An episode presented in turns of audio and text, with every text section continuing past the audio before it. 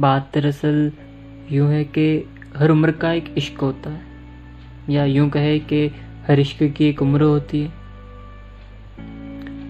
हर उम्र में इश्क होना भी ज़रूरी है, क्योंकि हर उम्र की एक अलग कहानी होती है, एक अलग समझ होती है, एक अलग अंदाज होता है। दरअसल हर उम्र में एक इश्क की बात ही कुछ और होती है।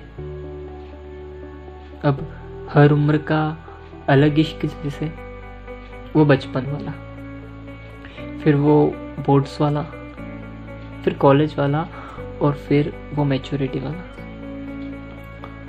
मेरा जो सबसे फेवरेट है, वो है बचपन वाला। बचपन कितना मासूम होता है ना? इतनी मासूमियत, इतनी सच्चाई, इतना भोलापन। और उस उम्र के इश्क की तो बात ही अलग है। काफ़ी सच्चाई होती है उस उम्र में। हाँ शिद्दत तो नहीं होती, पर उसमें ना तो ईगो होता है, ना गुस्सा होता है, और ना ही कोई एक्सपेक्टेशन और ख़ास बात यही है ना कि जितनी कम एक्सपेक्टेशन उतनी ज़्यादा खुशी। और एक्सपेक्टेशंस है भी तो बड़ी मासूमियत वाली। आप उस उम्र में कुछ एक्सपेक्ट कर ही नहीं रहे हो। और ज़्यादा से ज़्यादा आप एक्सपेक्ट कर रहे हो तो बस इतना ही कि यार काश काश ये मेरे पास आकर बैठे। बुक भूल जाया करते हो आप, क्योंकि वो आपसे बुक शेयर करे। और जब लंच टाइम में बाहर निकले तो एक बार एक बार मुझे देख ले। जब भी उसका बर्थडे हो तो सबको चाहे क्लियर्स मिले बट मुझे ना फाइव स्टार देकर जाए।